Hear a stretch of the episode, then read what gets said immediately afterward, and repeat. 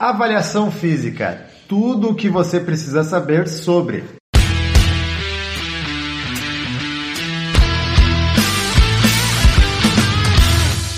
Seja muito bem-vindo ao Conexão Saúde e Performance, o podcast que estreita caminhos entre uma vida saudável e a sua performance. Hoje aqui, eu, Kaira Rios, eu, Rodrigo Constantino. E a professora doutora Luciane Sanchotene Etchepare Daronco. Palmas para a professora. E hoje aqui, então, na nossa ideia do episódio número 4, vamos conversar sobre um tema que é muito abordado e é muito interessante. Avaliação física, né, Rodrigo? Isso mesmo, cara. A gente sabe que a avaliação física é de primordial importância para o andamento de uma atividade, né? Para a gente poder avaliar pontos e também observar a melhora e afins. Então, professora, primeiramente agradecer a sua presença aqui. É, para nós é, é, muito legal ter essa troca aí e, como eu disse já antes, é, trazer esses assuntos com pessoas que são referências nas suas áreas, né? Então, deixar livre aí para até uma apresentação quem é a Luciane, é a Lu, né, como o pessoal chama. Eu queria agradecer, então, para o professor Cairan, né? Então, é um prazer imenso quando me fizeste o convite para falar justamente sobre avaliação física. Eu fiquei muito feliz, até porque eu me sinto na necessidade de não digo que desmistificar, mas a avaliação física, infelizmente, hoje em dia, principalmente dentro de, das academias, tem sido mal interpretada e mal utilizada. Então, esse espaço para que eu possa falar sobre a minha área, minha área de, de especialização, minha área de mestrado, minha área de doutorado, é muito importante. Então, tentar passar um pouco desse conhecimento das possibilidades da avaliação para prescrição de exercícios físicos. Exatamente. A nossa ideia também é trazer a parte científica da coisa, né? Algum, alguns assuntos foram sendo banalizados, né, com com o tempo e com, com as funções, então a gente quer trazer um pouco dessa parte científica. Um adendo aqui foi durante a minha graduação participante do seu núcleo lá, então foi o meu primeiro contato com, com a parte de avaliação física, então a gente tem sempre uma lembrança, né? Para começar então, o que é avaliação física? Se assim a gente pode se referir à avaliação física ou outro termo? Sim. Não, ainda utilizamos avaliação física, embora muitos erros de tradução do berço da avaliação física ou da área de medidas de avaliação que é a Europa e Estados Unidos, nós temos uh, erros de interpretação também quando falamos em avaliação da aptidão física, avaliação da aptidão motora, mas de uma forma geral, a gente pode falar assim em avaliação física. O que, que, eu posso dizer? Avaliação física. Claro que eu sou uma apaixonada pela avaliação física e penso que não existe prescrição decente sem avaliação física. Então, a avaliação física é o básico, é, é o mínimo, é o início e é o meio e é o fim para um novo início. Então, não é só avaliar, né? É reavaliar também.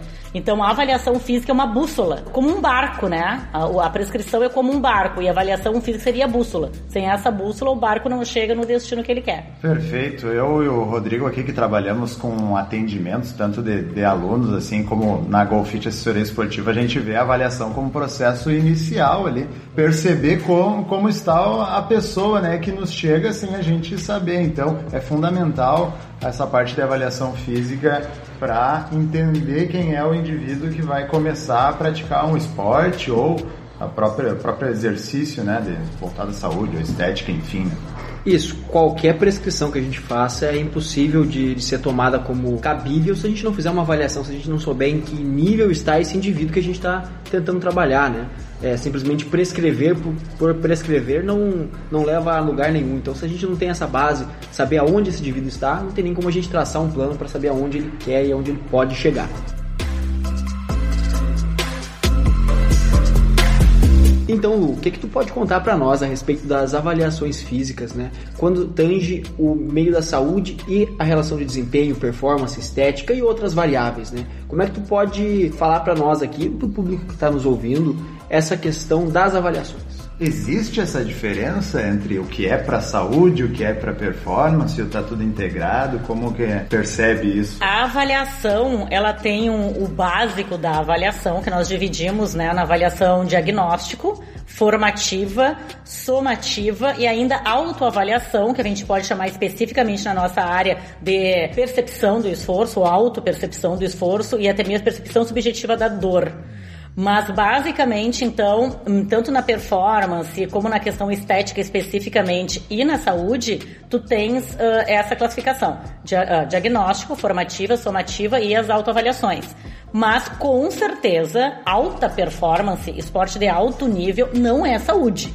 Quem se engana pensando que para conseguir resultados tu consegue paralelamente ter uma vida saudável, precisa saber que um atleta de alto nível, que busca um alto desempenho, ele vai competir machucado, ele vai competir com dor, muitas vezes ele vai ter que usar remédio, Uh, para suportar dor, analgésico, enfim. Então, quando a gente faz uma avaliação para uma prescrição para atletas de alto nível, nós vamos precisar de mais informações ou informações específicas nessa bateria de avaliação.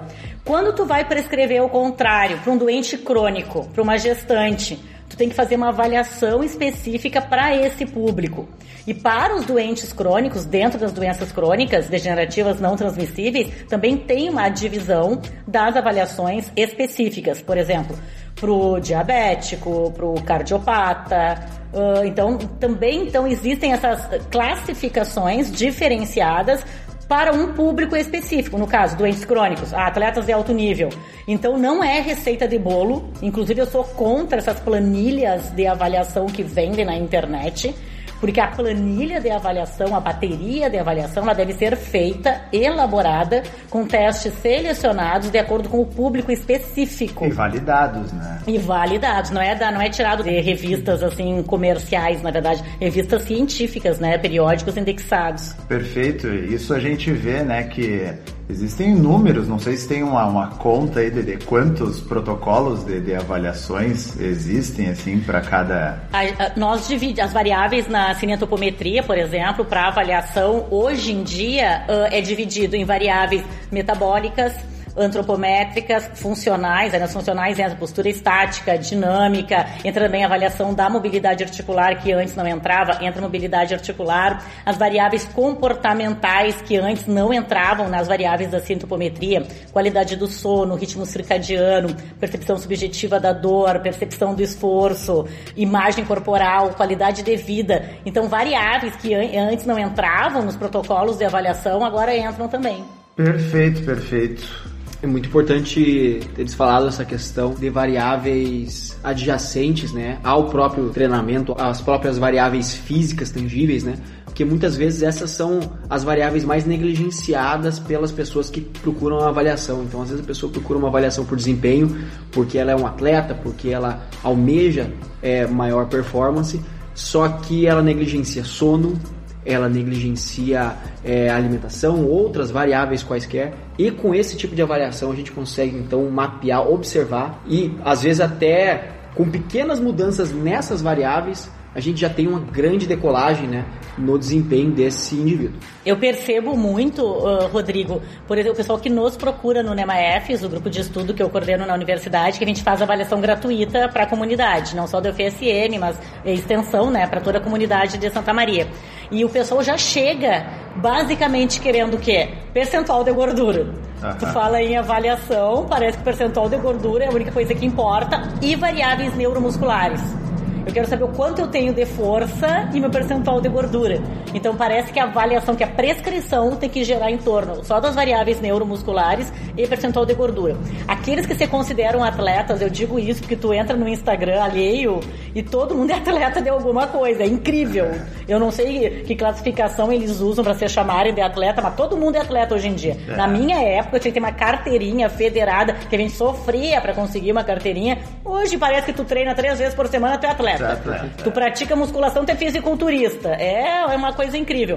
Mas então o pessoal, principalmente esses que se intitulam atletas, querem fazer teste de potência, querem fazer teste de cardiorrespiratório. Aí eu pergunto, mas qual é o teu objetivo? Ah, eu sou um atleta. E o que tu vai fazer com aqueles dados ali também, né? Porque tu faz uma avaliação para obter alguma coisa para tu usar naqueles treinos. Se tu pega dados que não fazem nem sentido com aquilo que tu tu vai treinar depois, tu tá só enchendo linguiça, né? Podemos falar. Então tu tá, tá tendo bastante dados, mas tu não vai aplicar aqueles dados ali. Seria como avaliar a força de membros inferiores para um pianista, vamos dizer assim. É, o, o que mais me incomoda nesses protocolos prontos, nessas planilhas de avaliação que vendem, é o, o principal sugerem instrumentos que tu não sabe se a pessoa tem aqueles instrumentos. Se a pessoa tem, se a pessoa sabe usar aqueles instrumentos, se a pessoa sabe usar os instrumentos, a maior pergunta é: tu sabe usar o instrumento, tu tem um instrumento adequado e tu sabe o que fazer com os resultados? Exatamente. Porque muitos não sabem o que fazer com os resultados, não sabem como transferir aqueles resultados para a prescrição do exercício físico. E isso é o que é mais intrigante no meu ponto de vista. A pessoa que não sabe interpretar os resultados, conseguir transcrever aqueles resultados para uma prescrição de exercício. Pois é, nada adianta a gente ter uma bateria de testes completíssima, seis páginas de resultados sobre qualquer variável que a gente possa imaginar, que a pessoa que vai prescrever esse treinamento ela não não está adequadamente estudada para observar aqueles dados e fazer alguma coisa com eles. A pessoa não é treinada, existe um treinamento para fazer as avaliações Isso, físicas. de nada adianta eu, eu entender que a pessoa consegue gerar tantos newtons de força e eu não sei o que fazer com isso. Simplesmente eu pego aquilo e para mim aquilo está em grego, porque eu não sei aplicar aquelas métricas, eu não sei periodizar alguma coisa em cima disso, eu simplesmente só olho aqueles dados e tá, muito legal. Na próxima a gente compara talvez e vê o que Usa que... para bonito, né? Porque o pessoal gosta de números, né? Gosta de enxergar números, não sabe para que que serve. Então, Rodrigo, acho que Chegou a hora, né? chegou a hora do Conectando em 5.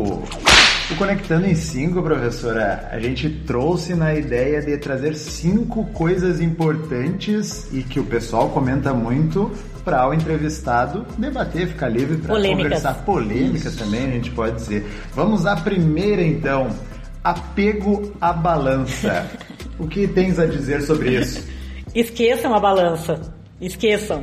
A menos que precisem da balança para determinadas equações que nós precisamos da balança, antropometricamente falando, ah, esqueçam a balança.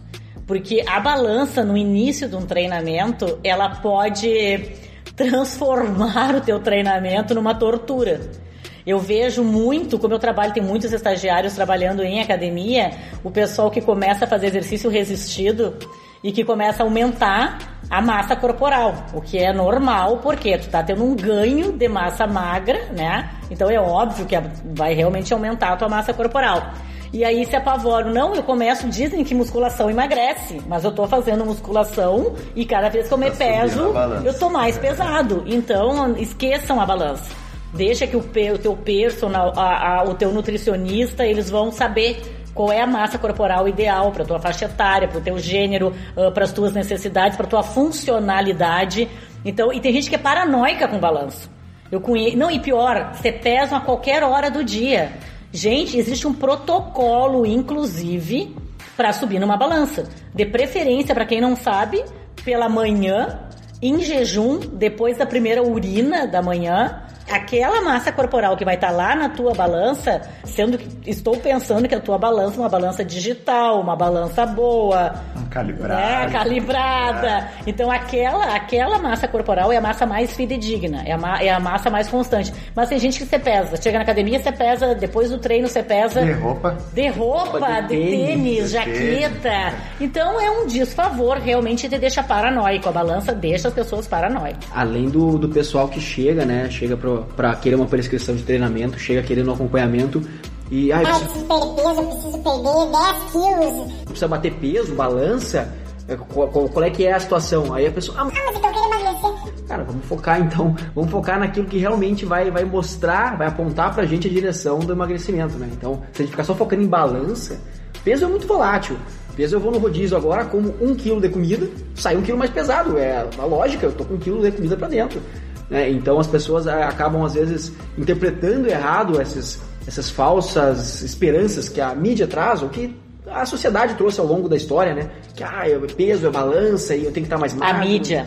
A mídia, não vou citar nomes num determinado programa de uma emissora bem conhecida no Brasil, mas existia um programa que prometia para famosos que se fizessem aquele protocolo de emagrecimento, aqueles famosos iam perder até 10 quilos até o final de cada edição do programa.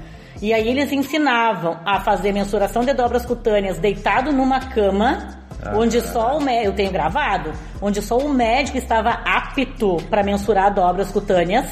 Eu tenho gravado, eu levei para aula para nós discutirmos isso, inclusive, e eu mandei um e-mail para essa emissora dizendo que eu era doutora na área e que aquele programa era um desfavor era até mencionar a questão do diurético. Uma famosa comentou, inclusive uma cantora, que ela tomava diurético antes da pesagem porque ela tinha medo de não atingir a meta do programa. Isso gravado no programa.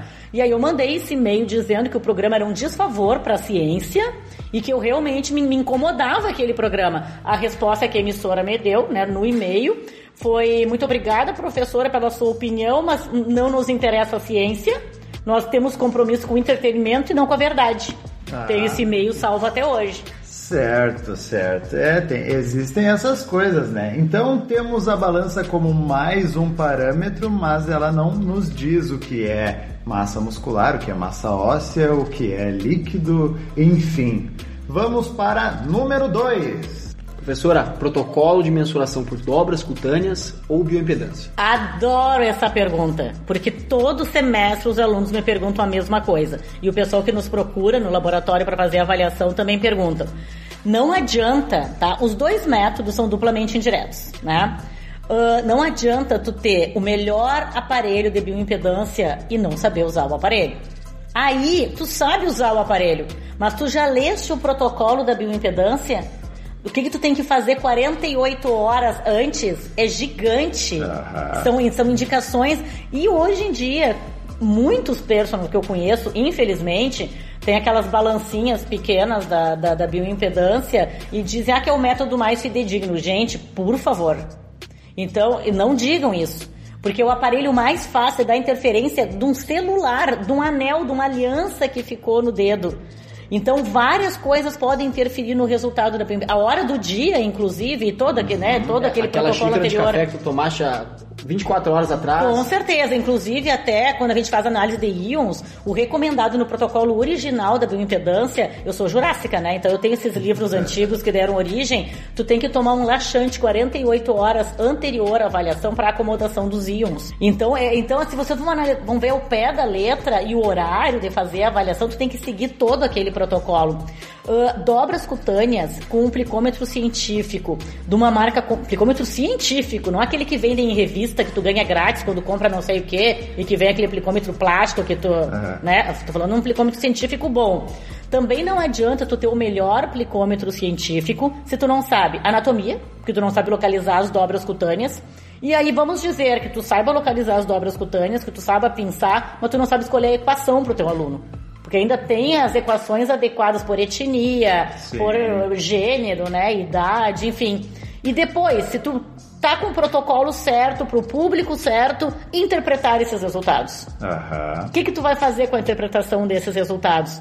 Então é importante que o pessoal veja que a avaliação, assim como o treinamento, não é receita de bolo, não é seguir o que o fulaninho lá, blogueiro lá do Instagram tá colocando, não, é individual. E tu tem que saber se, se o avaliador realmente estabeleceu uma bateria adequada para o avaliado, para os objetivos do avaliado e se ele sabe controlar todos aqueles dados tanto os dados uh, da coleta de dados, como a análise dos dados e a passagem desses resultados para aquele treinamento que ele quer prescrever. Então é uma, é uma ciência, envolve uma série de fatores. Perfeito. O que eu observo muito é que é na bipedância a variabilidade, assim, tanto se tu for fazer num horário e fazer 10 minutos depois, ela acaba variando, né? E o que eu percebo também é que geralmente joga para mais, falando em percentual de gordura, quando a gente compara com as dobras cutâneas. E as dobras cutâneas, ela é bem mais dependente da mão, né, do, do avaliador, tanto que a gente aconselha aí, quando for fazer as reavaliações, que faça com o mesmo avaliador, né? Porque Varia de pessoa para pessoa, né? Sim. E a, dobras cutâneas, por exemplo, uh, o, o protocolo de dobras cutâneas sugere um circuito onde tu, tu mensure três vezes a mesma dobra. Tu faz, não, não uma, né, tu faz um circuito até tu chegar três vezes em cada dobra. E eu, eu não vejo isso nas salas de avaliação dos lugares que eu frequento, eu não vejo isso. E eu tenho ex-alunos que me, me veem chegando perto das avaliações e fecham a porta. porque a Luciane chata lá botando defeito na minha avaliação. Mas é porque realmente me preocupa com o que está sendo feito. Um aluno me questionou na, na universidade, mas professora, então qual é que é o ideal? Bom, direto só dissecação de cadáveres, É. né? E nós, eu fiz uma disciplina no doutorado, onde a gente teve toda essa inicialização, a, a dissecação de cadáveres. Não é bonito de ver, não é bonito, o odor não é bom também, mas, mas temos ainda o DEXA, né? Hoje em dia nós Ah. temos o DEXA. Claro que é muito caro, nós não temos ainda na nossa universidade, já existem várias universidades federais que têm, e particulares também, que têm mais de um DEXA, inclusive. Nós ainda não temos. Em Santa Maria existem clínicas particulares, que aí o, o DEXA te dá completinho. Ah, e o DEXA não erra. Erra também, pelos mesmos motivos. A pessoa não sabe usar o aparelho, a pessoa está com metais no, no corpo para fazer avaliação, depende da hora do dia, da temperatura da sala. Então também mas né, se tu quer um aparelho indireto, mas não duplamente indireto, então seria o Dexa. É, e também é importante salientar da, da- da ficção com, a melhor, com o melhor método também, pensando assim no indivíduo com sobrepeso ou obeso lá, que daí vai mudar ali, vai dar uma diferença de 2%. Quando tu tá com mais de 40% de percentual de gordura, não é tão diferente assim, tu tá com 40, tu tá com 41, É, né? mas sabe o que, que me preocupa? Eu vou, eu vou ser bem sincera, como me preocupa, como eu, eu, uh, leio muito o Instagram hoje em dia, porque a maioria dos meus alunos e ex-alunos tem Instagram. E eu me preocupo de ver o pessoal que faz a avaliação postar. Tu vê que tu vê a foto do aluno, um aluno normal, e faz avaliação ou com, com dobras ou ultrassom. Tem academias hoje que tem ultrassom e postam assim, ó. Ai, fulano de tal, parabéns, 4%. Eu digo, oi? Ah, Oi! De 4% um fisiculturista Tá top, lá. alto nível, Desidratado. desidratado, caveira que dizem, né? é. Caveira. E, gente, isso aí tu tá enganando. Tu tá vendendo uma coisa que tu não tá fazendo. Então, ou a pessoa não sabe utilizar as equações, não sabe utilizar os protocolos, ou tá vendendo um peixe que não pescou. E isso me preocupa. Eu, eu já fiz alguns comentários no Instagram alheio, agora eu não faço mais. Mas eu digo, tu tem certeza que foi 4%? Uma menina esses dias, 7%. Eu digo, mas não, não. Gente, pelo amor de Deus, o básico, dei uma lidinha nos artigos. Certo. Pra fechar esse tópico então, preferência por dobras cutâneas ou bioimpedância? Eu prefiro dobras cutâneas. Perfeito. Bem feito. Número 3. Teste de Cooper na esteira. Eu, eu sempre. dizer, eu- certo ou errado? Eu sempre acho engraçado, né? Porque o teste de. A professora, ah, qual o protocolo do teste de Cooper a gente usa na esteira? Para começar, o teste de Cooper, ele não foi feito para ser usado na esteira, né? E no Brasil, hoje a gente estava falando numa reunião do grupo de fisiologia do exercício e medidas de avaliação sobre isso, que é um subgrupo do NEMAEFS. O teste de Cooper é um teste. E no Brasil utilizavam os 12 minutos de corrida como Cooper. Tu sair de casa e correr 12 minutos. Vergonha alheia, né? Porque na época o Cooper e Balk e os outros que, que validaram deviam pensar, nossa, que gente ignorante. E vieram muitas vezes para cada curso para estabelecer, para trazer o método Cooper de corrida. Porque o teste, o teste de Cooper era um teste para avaliação do VO2 máximo, como vocês sabem, mas era para o treinamento que o Cooper elaborou com os associados, com os colaboradores dele. E aqui no Brasil usavam o teste como um método de treinamento. Que vergonha, sabe? Então, eu. Ah, eu- que, tipo. Opa, protocolos de teste de Cooper para esteira? Não, para começar ele não foi nem feito para esteira. Existe uma validação para esteira que particularmente até hoje eu não vi reportado na literatura validade, fidedignidade e objetividade. Se alguém até que está escutando tem reportado esses dados, eu peço que me passem, porque eu não conheço. O teste de Cooper foi feito para pista. Então ele deve ser feito em pista. E cálculo de VO2 máximo, com sinceridade, hoje em dia, tu, o aplicativo, tu baixa o aplicativo, tu bota ali a distância, o tempo percorrido e já calcula o VO2 máximo. Só que muitas pessoas que usam o protocolo do teste de Cooper nem sabem o que é VO2 máximo. Uhum. E querem prescrever um treinamento de corrida baseado no teste A de gente Cooper. entra naquilo de novo, né? O que vai fazer com esse dado, né? Exatamente. Prof, então agora vamos para a nossa quarta pergunta. São três letrinhas. IMC. Polêmico também. Polêmico, Bem né? polêmico. Bom, o índice de massa corporal, ele ainda é reconhecido pela literatura, ele ainda é utilizado e ele foi validado para um público que até então não existia validação. Hoje em dia nós temos tabelas e normativas internacionais que trazem IMC de crianças de 7 anos até o idoso com 100 anos, que antigamente nós não tínhamos, né, essas, essas normas. O IMC, como vocês sabem, ele não é aconselhado que seja usado com atletas. Por quê? A gente estava citando fisiculturismo, né? Atletas de fisiculturismo, por exemplo, que tem uma massa magra bem superior à massa gorda, então tu vai, vai pesar aquele atleta e ele vai ter uma massa corporal de 120 quilos. Aí tu pensa, o cara é obeso, mas aí o cara tem um percentual de gordura de 6%. Nem tô naquele 4% que o outro teve lá na academia, mas ele tem um percentual de gordura de 6%, 7%. Ele é uma pessoa obesa? Não, não é. Ele tem uma massa corporal grande, mas ele não é uma pessoa obesa mas ainda é utilizado o IMC. O que surgiu depois, com o tempo, ah, foi a relação cintura-quadril, que também caiu. Como assim caiu? Não, não é mais utilizado, não. É utilizada como indicativo de doenças crônicas. Ainda o pessoal utiliza. Só que a Organização Mundial da Saúde aconselha o que? PC. Perimetria da cintura. E aí, a comunidade já criou nomes para essa perimetria da cintura. Aí já entrou circunferência de abdômen, circunferência da barriga. cir- E para começar, a gente não usa a expressão circunferência, né? Não vou entrar na parte da física, né? Mas seria um círculo ah, perfeito. Nós usamos então a perimetria, onde tu com a trena tu vai avaliar o que? A menor circunferência do tronco. Aí tu vê alguns protocolos que diz assim, dois dedos Embaixo da última da cicatriz umbilical. Aí tu pensa, dois dedos meus são um dedo do Cairan. Então, que de- dedo de quem? Dedo de quem tu tá falando, criatura? Outra coisa, cicatriz umbilical. Quem tem cirurgia plástica, quem teve hérnia, o umbigo nem tá no mesmo Não tá lugar. no mesmo lugar. O médico botou o umbigo onde ele quis colocar o umbigo. Então, a Organização Mundial da Saúde então sugere a perimetria da cintura como a menor circunferência do tronco como um indicativo das doenças crônicas. Tá? Então a sugestão seria IMC para a população geral e quando tem epidemiológico, estudo epidemiológico, é muito mais simples circunferência da cintura. Perfeito. Ou melhor, perimetria da cintura. Perimetria Não é circunferência do abdômen e nem circunferência da, nem da barriga. Não é circunferência de nada. É. É nada.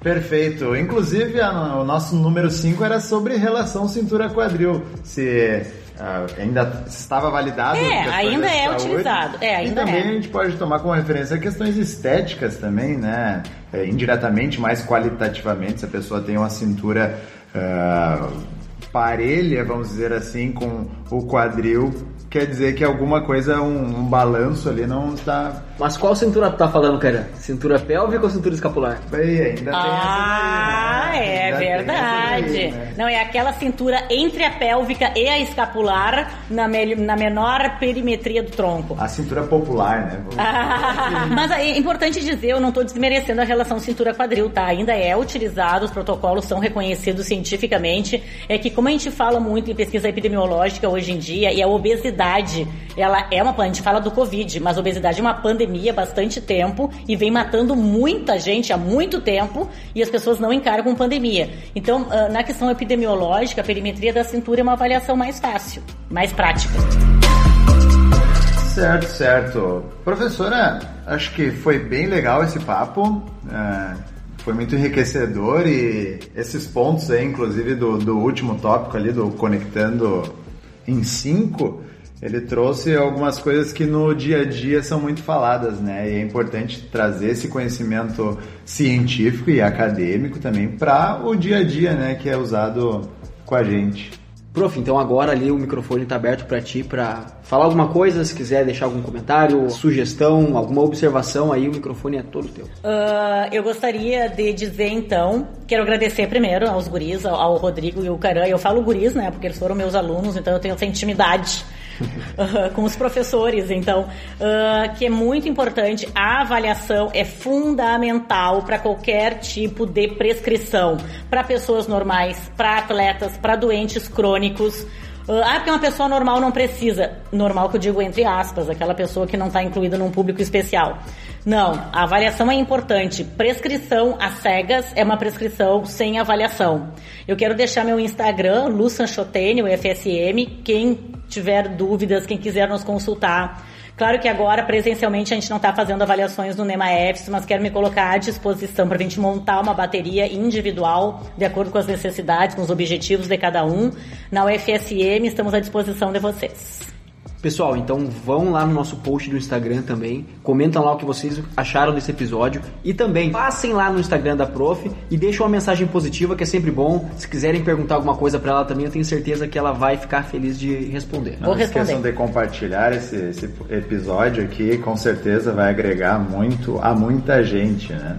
Isso, e para você que está ouvindo pelo Spotify, não esquece de clicar no botãozinho de seguir, né? E se você estiver ouvindo pelo iTunes, pelo Apple Podcasts ou por qualquer outro agregador de podcasts também, avalie a gente com cinco estrelas e deixa um comentário que a gente lê tudo, tá? Então vai lá e ajuda a gente a compartilhar esse conhecimento. Certo? Por hoje é isso. Até a próxima, pessoal. Valeu! Valeu! Tchau!